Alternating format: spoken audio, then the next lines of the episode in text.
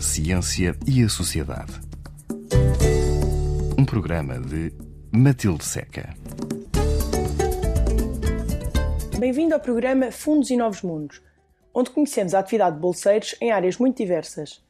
Começamos pela National Geographic Society, uma organização que tem apoiado milhares de projetos nos campos da conservação, da educação, da investigação, da escrita e da tecnologia.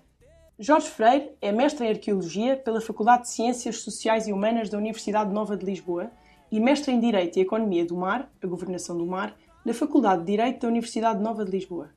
Atualmente é assessor da Vereadora do Ambiente na Câmara Municipal de Cascais e está a prosseguir estudos de doutoramento na Faculdade de Ciências Sociais e Humanas na Universidade Nova de Lisboa.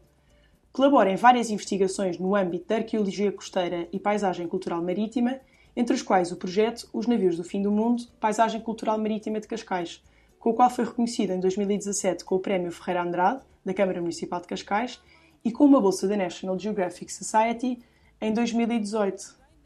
Olá Jorge, bem-vindo. Queria começar por lhe perguntar um bocadinho em que é que consiste o trabalho de um arqueólogo subaquático. O que é que é o dia a dia de um trabalho deste género? Bom, uh, o trabalho de um arqueólogo subaquático ele, ele, tem, duas, tem duas partes, uma parte que é, que é, extremamente chata, porque é a parte mais burocrática de todo o trabalho. São as autorizações, são os, os, os relatórios, é, pronto, é, enfim, há um, aqui um conjunto de trabalhos preparatórios para a parte mais interessante de todo este, todo este trabalho, que é, de facto, o mergulho e a descoberta.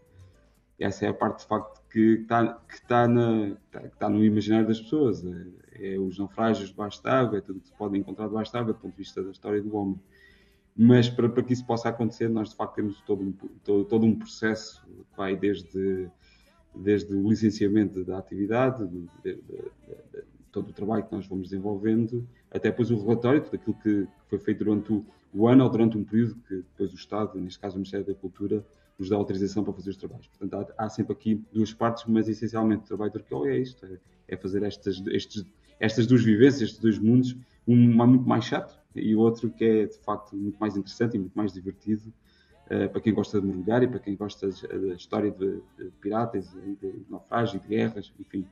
Uh, esta é a parte mais que toda a gente vê, mas que, que para nós é, é, é uma ínfima parte de todo o nosso trabalho. Mas que acaba a ser um tempo distribuído tipo 50-50? 50, é, nem, sempre, nem, nem sempre, nem sempre.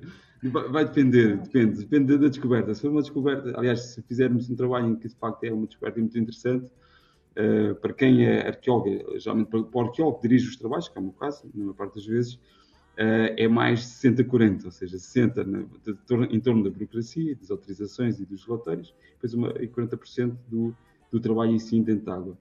Hoje em dia, nas funções que tenho, até um bocadinho menos, porque depois tenho outras funções acrescidas no mar, ainda é um bocadinho menos, mas mas efetivamente não. Eu, eu, no início foi assim, no início era 50-50 ou, ou, um bocado mais invertido, mergulhava mais do, do, do trabalho de laboratório, mas hoje em dia não. É, distribuo mais trabalho de laboratório do que de mergulho. E o trabalho de investigação que vem antes do mergulho? Gostava de saber mais em relação, por exemplo, a este projeto da National Geographic. Como é que surgiu? Já havia uma investigação feita antes que, que levou à, à vontade de querer mergulhar na, naquela zona? Sim, é, aliás, o, o, trabalho que foi, que teve, tivemos a sorte de ter a bolsa da National Geographic, ou neste caso eu tive a bolsa de ter a National Geographic, deriva de um trabalho muito mais vasto, uh, que é o projeto de Carta Arqueológica Subaquática de Cascais, que começou, começou em 2005, ainda que, lá está, só fomos para o terreno em 2008, portanto houve todo um trabalho burocrático de preparação, de autorizações, de preparação de projeto. Uh, e de facto ele tem quase 10 anos por trás até chegarmos a esta fase de, de que de, de trabalharmos naquela zona em concreto. Um, e, e, foi todo um trabalho de mapeamento, de saber onde é que estava, foi todo um trabalho de, de, de arquivo também, uh, foi todo um trabalho de seriação junto de pescadores, de outras pessoas, de outras atividades no mar, que também, também têm, têm muito conhecimento destes naufrágios. Portanto, há todo um trabalho por trás de, compilação de dados até, até podermos mergulhar em determinados sítios. Uh, e este é um bocado, mas pronto, é um trabalho muito longo, como, como, como estou a dizer, são quase 10 anos de trabalho antes de chegarmos a esta fase, que é uma fase que depois já é muito mais compensatória de todas as descobertas, e elas decorrem. Aliás, depois de, deste trabalho que uh, fizemos, o, o, projeto continua, aliás, agora até subdividiu, e portanto é, ele continuou e tem havido descobertas muito, muito interessantes depois disso.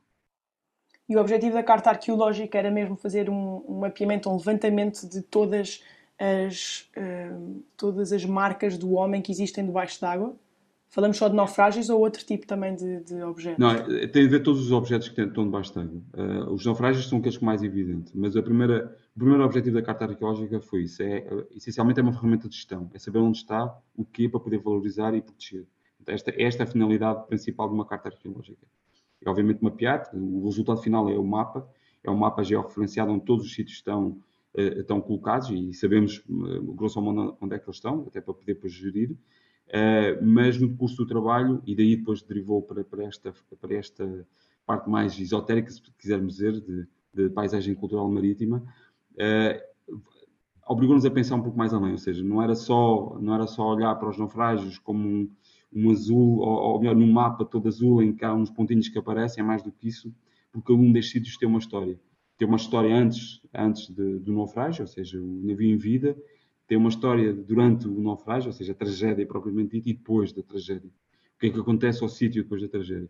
E, e começa a ser a parte até muito interessante, e geralmente é aquela parte que o arqueólogo não trabalha tanto ou trabalha menos, que é o que é que acontece ao sítio. O sítio é conhecido, não é conhecido, os pescadores vão, é, dão outro nome, designam de outra forma, é, que carinho é que têm também, porque há, há muito carinho, por vezes, por estes sítios. Uh, e depois é toda. E, conflito é que há com, aqueles, com o sítio, porque o sítio, por vezes, também tem conflitos entre eles.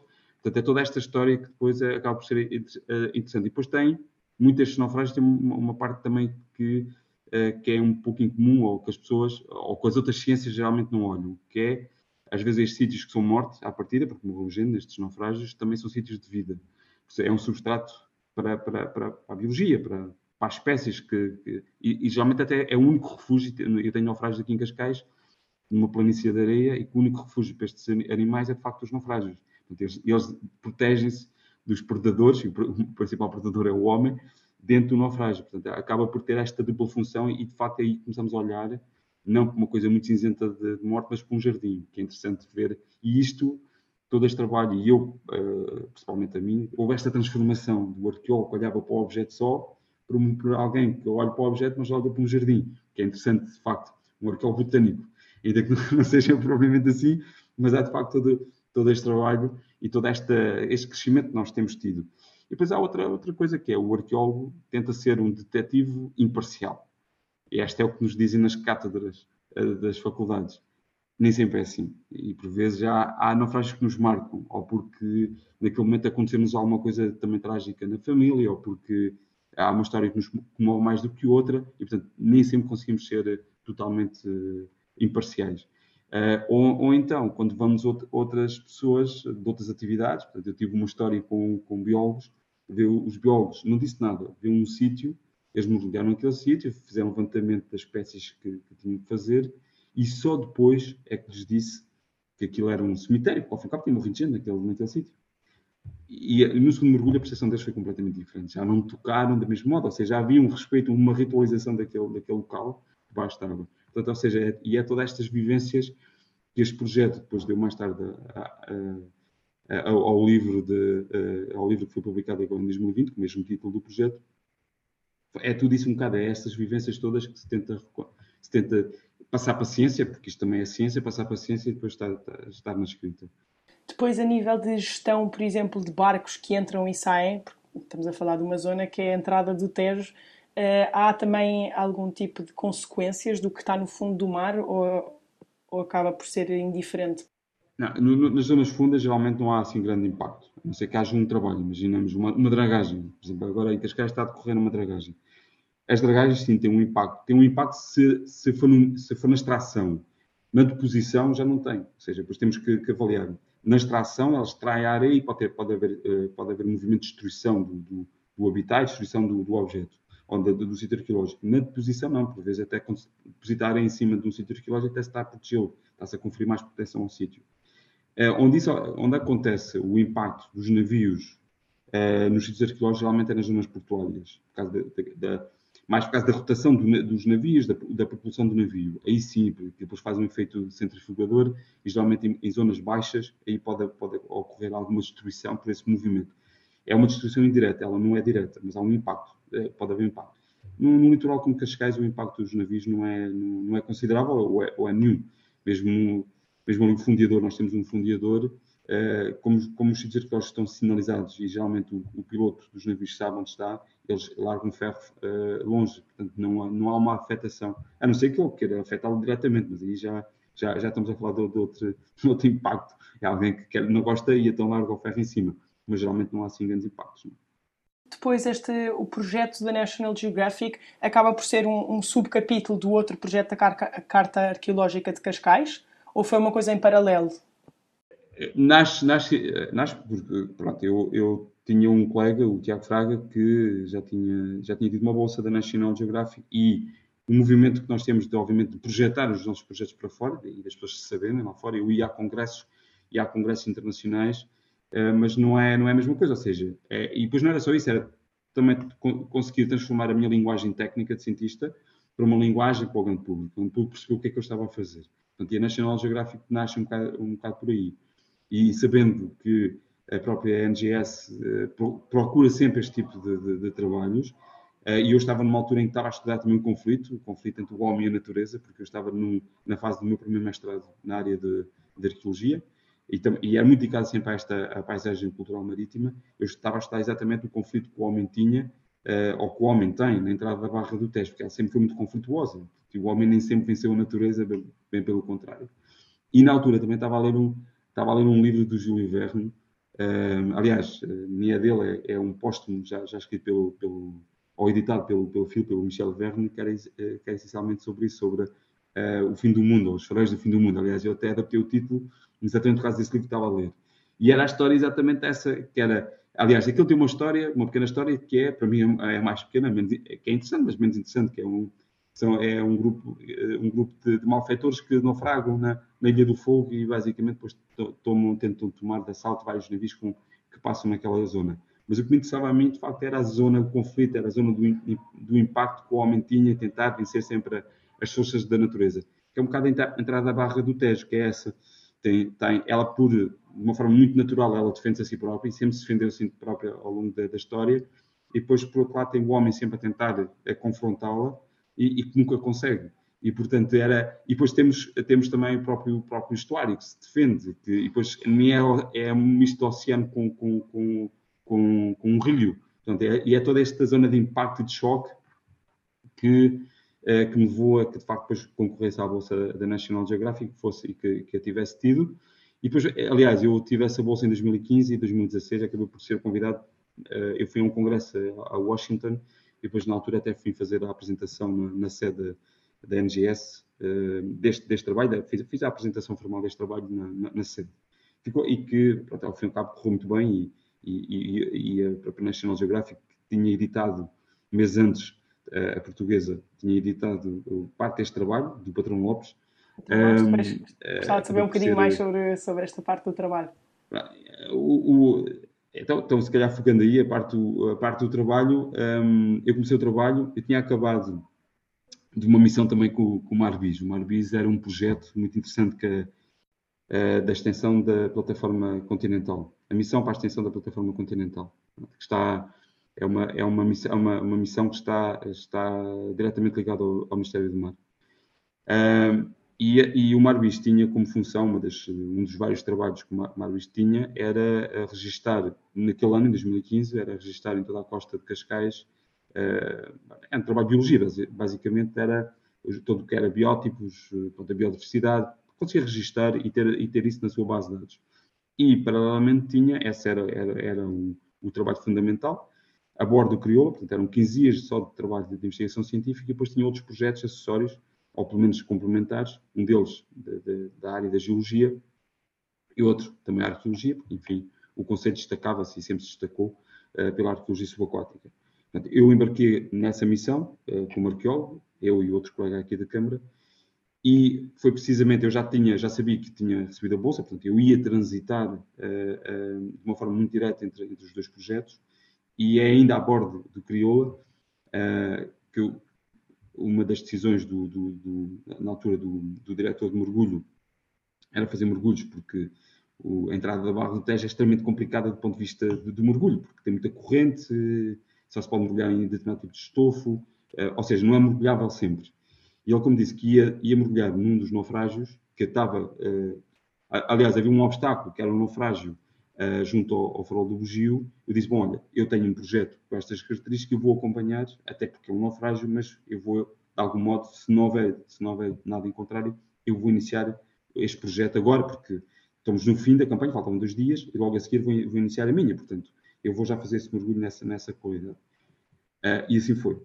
E, e, foi um mergulho, foi o meu primeiro mergulho no, no, local, e é um mergulho, nem sempre o primeiro mergulho é marcante, uh, e este foi extremamente marcante, porque o mergulho, aquele mergulho, ele disse-me, o, o, o Torais, que era, que era o, nosso, uh, nosso diretor de mergulho, e o nosso chefe de mergulho, melhor, melhor dizendo, disse-me assim, olha, este mergulho, este mergulho tem que ser um, feito um mergulho uh, logo negativamente, ou seja, sem ar no colete, para poder descer logo, porque havia alguma corrente. Uh, vamos ter sempre embarcações à superfície para vos recolher, porque caso ocorra alguma coisa, porque é um mergulho exigente, caso ocorra alguma coisa, podem ser recolhidos mas pronto, tem de descer logo, porque mesmo assim ainda vamos mergulhar com alguma corrente, porque mergulho ainda era, por causa dessa condição de ser... Por causa dessa corrente. condição, não tem a ver com a profundidade, tem a ver essencialmente com a força da corrente, a força da corrente chega a atingir 12 nós, portanto é, é extremamente forte. Uh, mas não era o, o, caso naquele dia, também senão ninguém conseguia mergulhar, mas ela já estava, com uma amplitude era muito grande, ou seja, a variação entre a maré baixa e a maré cheia era muito grande, havia muita água a correr, era, muito, era mergulho muito curto. E o interessante é, é, há sempre aquela ansiedade para quem, quando entra de, daquele momento em que se, se senta com todo o equipamento e se deixa cair, aqueles segundos de ansiedade, uh, com algum nervosismo, é sempre. Eu acho que qualquer mergulhador que mergulha muito tem sempre essa, por mais, por mais diga que está à vontade dentro de água, há sempre aquela sensação, aquele primeiro impacto do corpo entrar dentro de água. A verdade é que quando eu entro e, e, e rodo para começar a descer, a visibilidade estava boa nesse dia, mas eu vejo uma luz branca muito intensa. Coisa, algo que nunca, aliás, nos, nos vários mergulhos uh, que eu estou habituado em Cascais, não estava à espera, mas um, uma luz de uma intensidade brutal. E, assim, e eu pensei logo, mas uh, que diabo será isto? Porque não, não, estava à espera de ver. Estava à espera, eu, na verdade, estava à espera de ver uma, estruturas de, em ferro todas partidas, porque é a realidade da, da, da, da margem de Cascais. Todos os navios em ferro estão todos desfeitos, portanto, estão muito dispersos. E na verdade, eu quando chego praticamente ao fundo é que me percebo que é um navio e está, e está coberto de anémonas. Portanto, são, é, são, é, é, um, é, um, é, um, é, acaba por ser uma, quase como uma planta. É, é um, é um mexilhão, mas é quase, está, está numa, quando está aberto, parece quase uma planta branca, uma flor branca. E fico impressionado porque é um navio completo. Dava para, e dá para navegar dentro dele. Jorge, mas eu, queria eu... só perceber uma coisa, que é, quando mergulhou, não sabia o que é que ali estava, porque não, não sabia. mergulhar exatamente naquele local? Porque havia uma, uma, referência, havia uma referência na carta que havia lá um obstáculo ou um naufrágio, portanto, havia uma referência okay. naquela carta. E portanto, e quando, e quando entro e quando faço um mergulho, como estava a dizer, e quando, quando me apercebo que é um navio completo, eu de facto fiquei em êxtase, né? não estava à espera nada de ver um, um navio completo.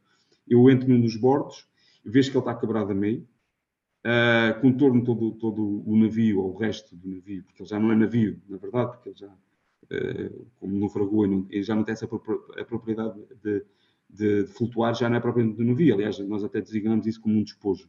Portanto, ele, eu contorno todo o navio e, como estava boa visibilidade naquele dia, uh, logo ao lado estava o outro. E bem, isto é fabuloso. Quer dizer, dois navios colados um ao outro, muito mais pequeno, um batão, ele era todo, tinha, pronto, ele, enquanto o outro uh, era fechado, era, era fechado, tinha convés, aquele não tinha, era completamente aberto. E assim, pá, fiquei, fiquei de facto intrigado com aqueles dois navios, quer dizer, que rei é isto? Está... E quando vi à superfície, liga logo a um, dos, do, do, a um elemento da minha equipa, que é o comandante Augusto Salgado, que é comandante de mar guerra, mas também doutorado em História, e, mandei-lhe as fotografias, dei-lhe as coordenadas, o Augusto vê o que é, porque pronto, vamos entrar e fazer parte da equipa do, do, também da, da, Bolsa da National Geographic. Se Augusto, epá, se puderes, vai ao arquivo, que eu agora estou aqui uns dias, vai ao arquivo ver do que é que se trata. Então, passando uns dias ele ligou-me disse, e disse-me: Olha, este é o, é o, o, é o, o, o patrão Lopes. Não perca a segunda parte desta entrevista, onde Jorge Freire nos contará mais sobre esta descoberta de despojos de navios naufragados no Rio Tejo. Este episódio fica disponível na RTP Play e encontramos daqui a oito dias. Até para a semana!